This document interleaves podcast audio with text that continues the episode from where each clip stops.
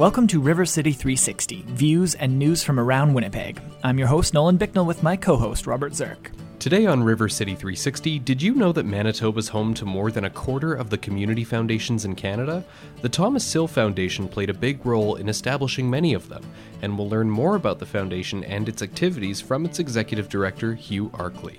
Then we'll be joined by Rita Chahal. She's the executive director of the Manitoba Interfaith Immigration Council, also known as Welcome Place, and she'll tell us about the great work they're doing with incoming refugees.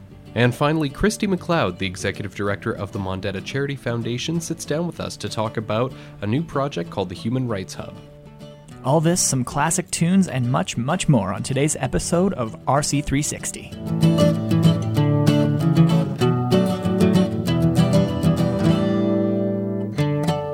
Welcome to River City 360. My name is Nolan Bicknell. I hope you're having a wonderful Sunday. Uh, welcome back, Robert. You're you're back in black. I see. Thanks. Uh, I feel much better Yeah. than I did the uh, the previous week. You Uh, sounded a little rough last week. I do admit that, and I think we'll pro- well because we're gonna hear your interview with Tom the with Hugh Arklie of the Thomas Sill Foundation, and our listeners will probably be able to hear in your voice a little bit of the sickness because it was recorded last week when you were away. Yeah, uh, I have to say I wasn't uh, wasn't feeling hundred percent at the time. Uh, thankfully, feeling much much better now. It was still a great interview though, so It was your interview yeah. skills didn't take a didn't take a hit. Well, that's good to hear. So uh, I thought uh, I appreciated your uh, dedication last week, and I thought if last week's song was Fever, then this week's song is I'm Back. So here's Roger Whittaker right here on River City 360.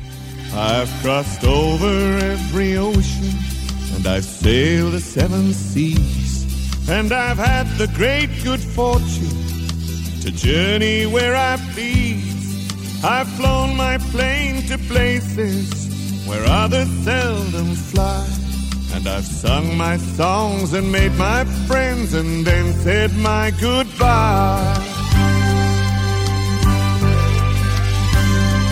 I can talk about the Eskimos. I've been the Arctic cold. And I've seen the glory that was Rome. Seen history unfold. I've seen the mighty Amazon and tigers in Bengal. I've flown the river Rhine where the Lorelei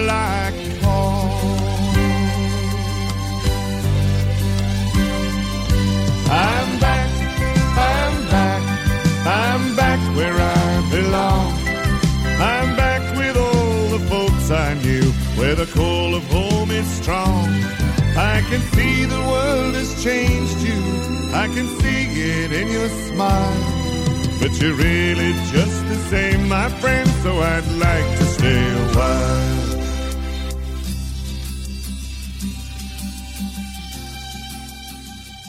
You're listening to River City 360. My name is Robert Zirk, joined by my co host Nolan Bicknell, and we are now joined by Hugh Arklie. He's the executive director of the Thomas Sill Foundation. Hugh, thank you so much for joining us this morning. You're welcome. So, first of all, tell us a little bit about the Thomas Sill Foundation. Uh, how did it get established, and what does it do?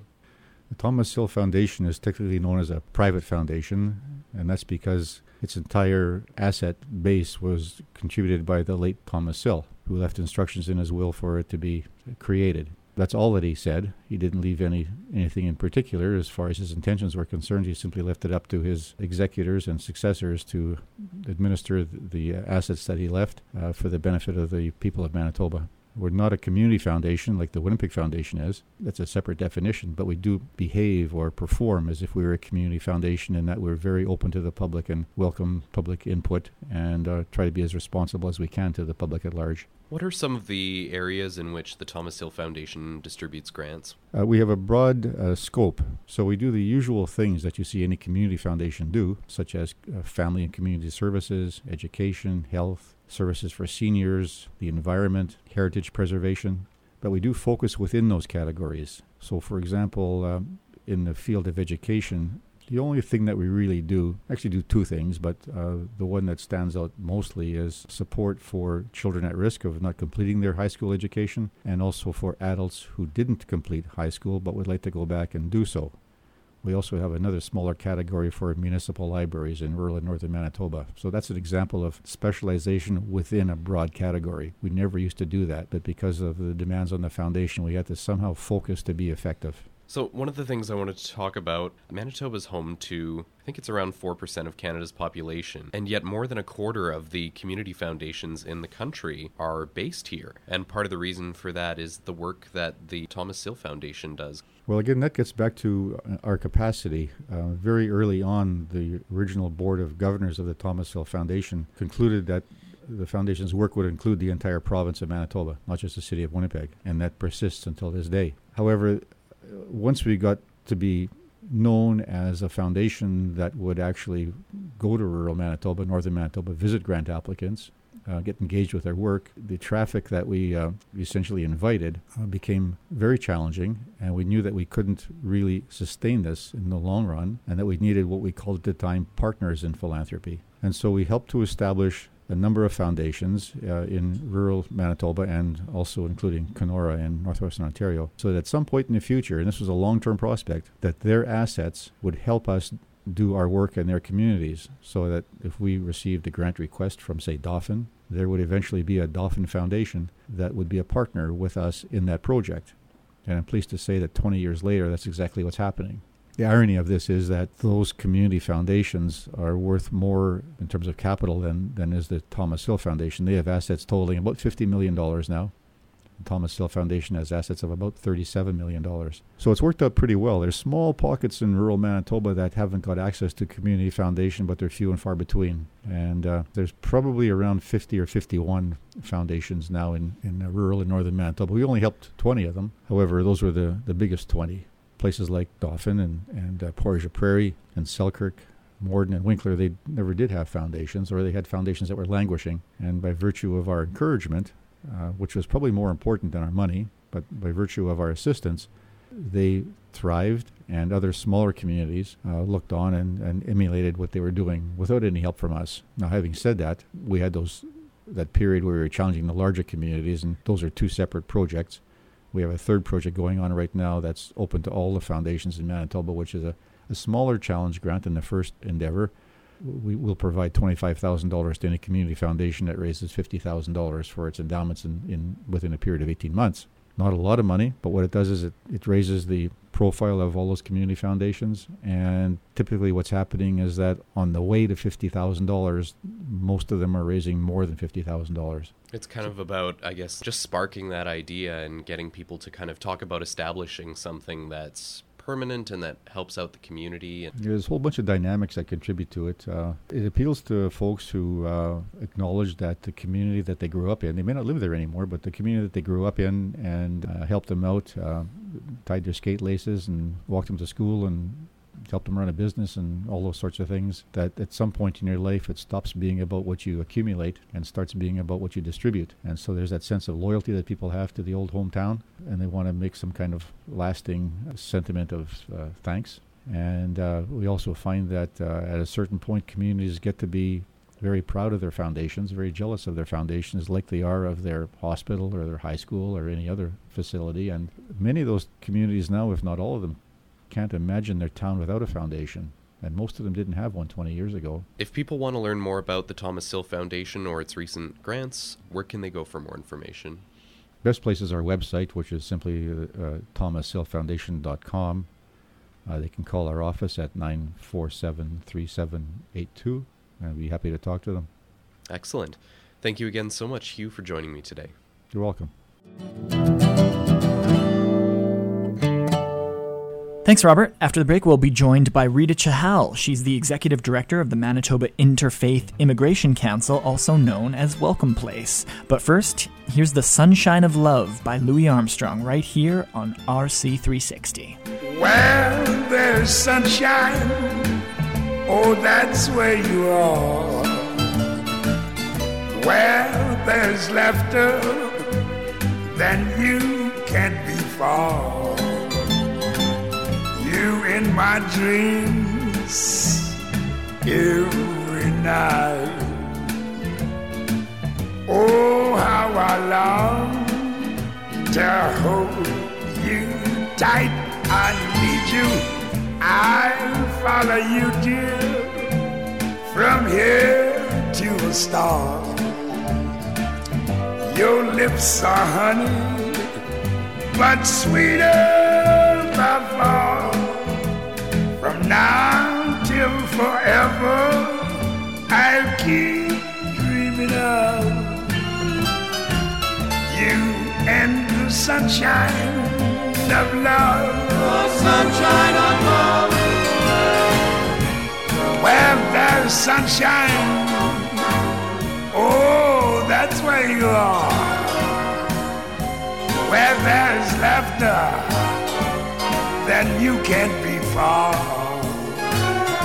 You in my dreams every night. Mm, how I long to I hold you tight. I'll follow you, dear, from here to a star. Your lips are honey, but sweeter.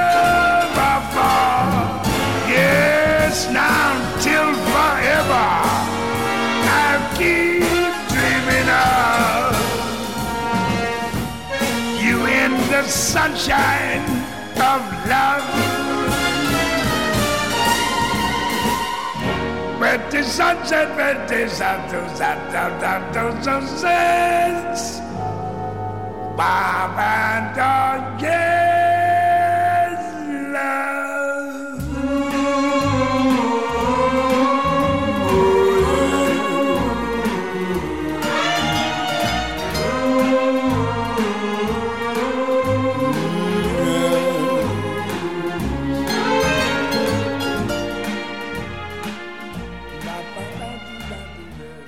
Thank you for listening to River City 360. Nolan Bicknell here with my co host Robert Zirk.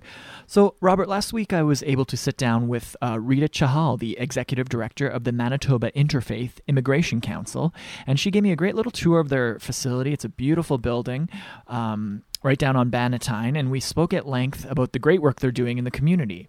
Uh, the MIIC, uh, aka the or aka Welcome Place, is kind of basically the first contact with with refugees and immigrants in Manitoba here. Rita and I had a wonderful conversation, and, and I'm happy to share it with our listeners now. Uh, I first asked Rita to tell us uh, just kind of exactly what Welcome Place is and what specific work they're doing in our community. Rita Chahal. I'm the executive director at Manitoba Interfaith Immigration Council.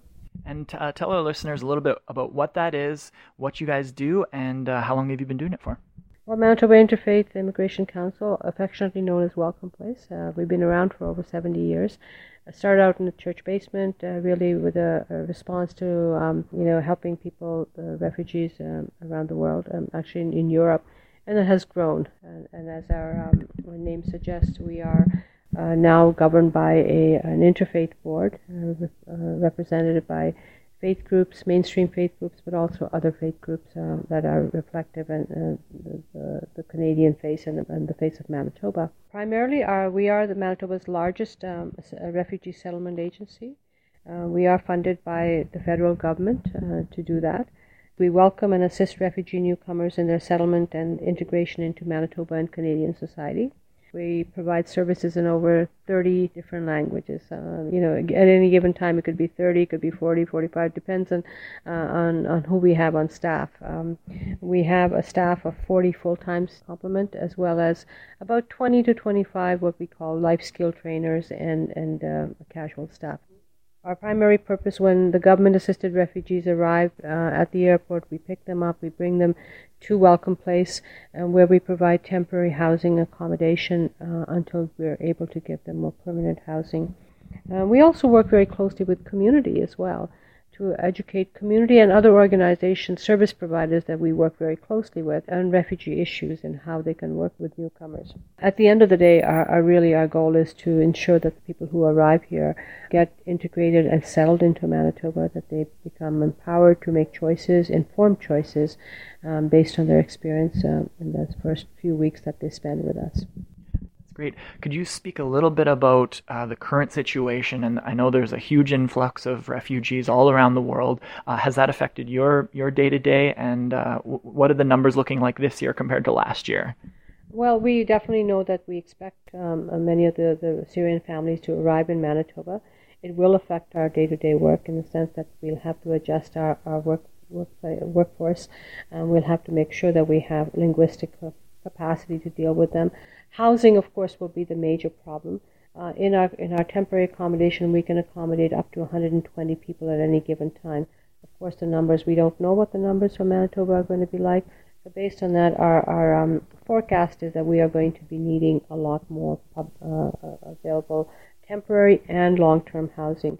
Um, so again, depending on the decisions that the government is going to make, the various ministries that are getting involved, at least for the temporary accommodations, we, will work with them.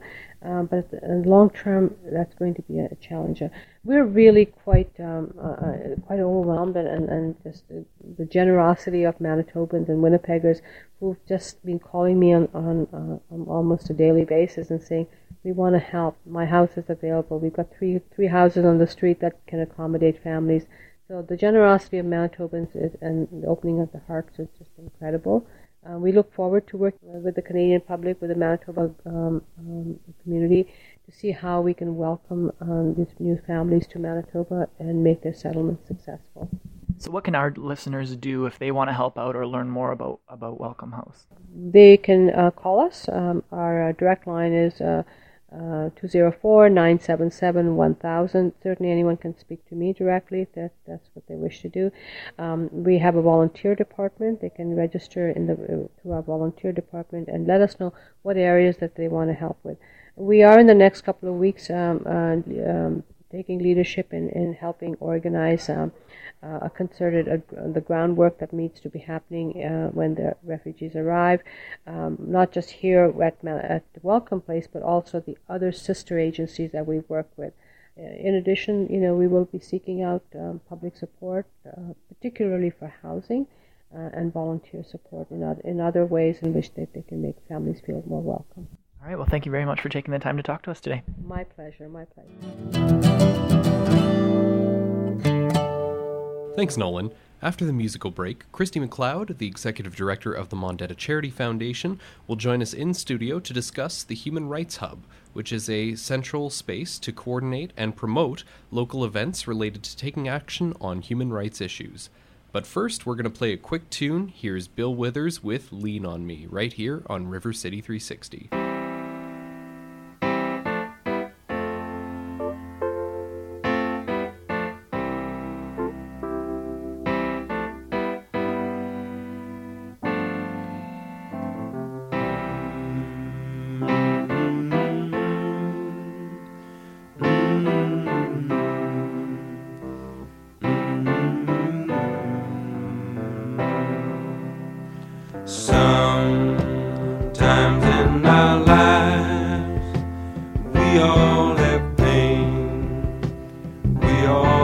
Just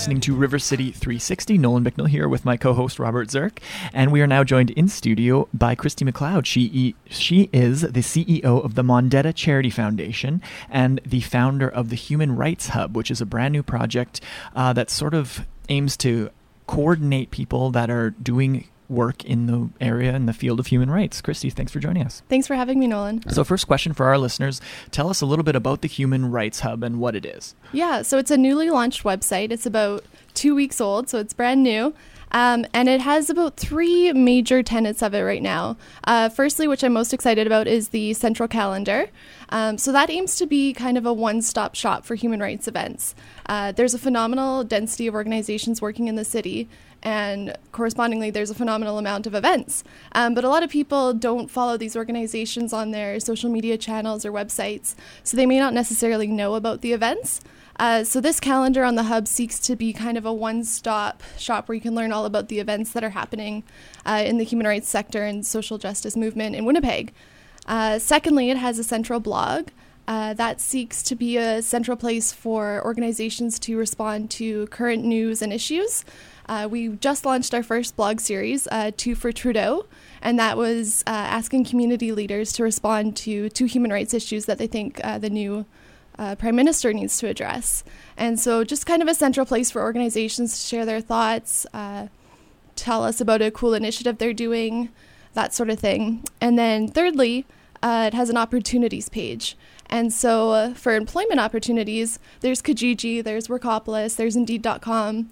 There's probably other ones, um, but they don't necessarily have the correct subcategories or fields to kind of uh, tailor these positions. And so you find yourself, if you're looking in this sector, sifting through endless jobs that are kind of irrelevant to what you're looking for. Uh, so employment opportunities on the hub will hopefully kind of put all of these in one spot. And then volunteer opportunities as well. Um, maybe you're interested in getting involved and you have a certain skill set, but you don't know about the organizations and their needs. Cool. So So, why? Well, what, what motivates you to do all this stuff? it was about five years ago that I started thinking about this. Uh, I was studying human rights at the University of Winnipeg and found that I was missing out on so many events. um, and I was getting really frustrated. And I figured if I'm, you know, pretty immersed in this sector studying human rights at university and I'm having this problem and I know a lot of my friends in the similar situation uh, were missing out on a lot of events, I figured this is probably something that a lot of Winnipeggers are missing out on and maybe don't even know that they're missing out on. And so once I graduated from school uh, last June and had a little bit more time, I started to think about this a little bit more and figure, hey, you know, maybe there's something we can do about this. So I created just sort of an ad hoc blog, uh, seekingsocialjustice.com, and just began curating events myself and made like a monthly listing. Um, and it was kind of a temporary solution and it worked a little bit, but I thought, you know, maybe there's still a more legitimate way to fill this void. Um, and so I partnered with Global College and the Winnipeg Foundation to kind of explore this further. And what has been the response so far? How have, how have people um, reacted to when they see?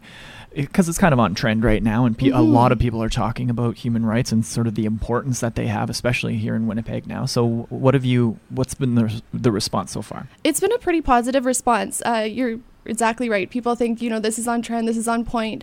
Uh, specifically in Winnipeg, you know, I think Winnipeg is or is becoming a human rights hotspot for Canada, maybe North America.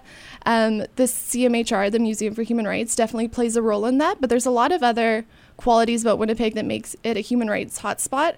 And I think just more and more human rights is becoming a part of the discourse of conversation and people are getting involved and interested in human rights. And so I think the hub is just kind of the next step of where you can take this interest and turn it into, you know, partnerships with organizations and other Winnipeggers. Just kind of a central place to sort of organize everyone because everyone seems to be wanting to do something. So it's nice that there's Mhm. now a place where we can all get together, discuss it, and and sort of coordinate each other. Right. Exactly, yeah. What's the next step for for you and for the for the hub? Yeah, so that's been kind of the, the question that I've been asked a few times. And my response at first was, well, first it was just to get it as a website, um, you know, a functioning website that is on the web, uh, on the internet, not crashing. So we've reached that goal, and that's very good. exciting. Step one. Uh, yeah. yeah, so step one. So now looking into further steps, uh, there's a lot of other ideas of things that I think we could add to the website, further components that will help strengthen these relationships between Winnipeggers and organizations. Uh, there's been a few different organizations that I've met with already that are interested in kind of strengthening a partnership with the hub and, you know, maybe doing further initiatives together. Um, one of those would be with Community News Commons next Tuesday. Uh, we're uh, holding an event. Community News Commons does a series of fall training workshops each fall. Uh, phenomenal. You should check them all out. Oh yeah, Noah's a friend of the show. We have him almost on Yeah. every episode of, of River City 360, and, and the the training is phenomenal. Free training, and you're helping out with one of the sessions, is it? Yeah, so this Tuesday, uh, the 17th, from 5:30 to 8 at the Millennium Library, we're co-sponsoring a session on online journalism, social media, and human rights. Cool. Yeah, so that's a great way to come down and meet me, talk to me, Very and nice. learn more about the Human Rights Hub. And If if someone wants to get involved with the hub, how can they do so? yeah, so they can go to humanrightshub.ca. There's a contact us page, and they can fill out the form and send that in to me. Uh, my email address is also Christie, which is C H R I S T I E, at humanrightshub.ca. Perfect. Um, thank you very much, Christie McLeod, the CEO of the Mondetta Charity Foundation and founder of the Human Rights Hub right here in Winnipeg. Thanks for joining us Thank today. you.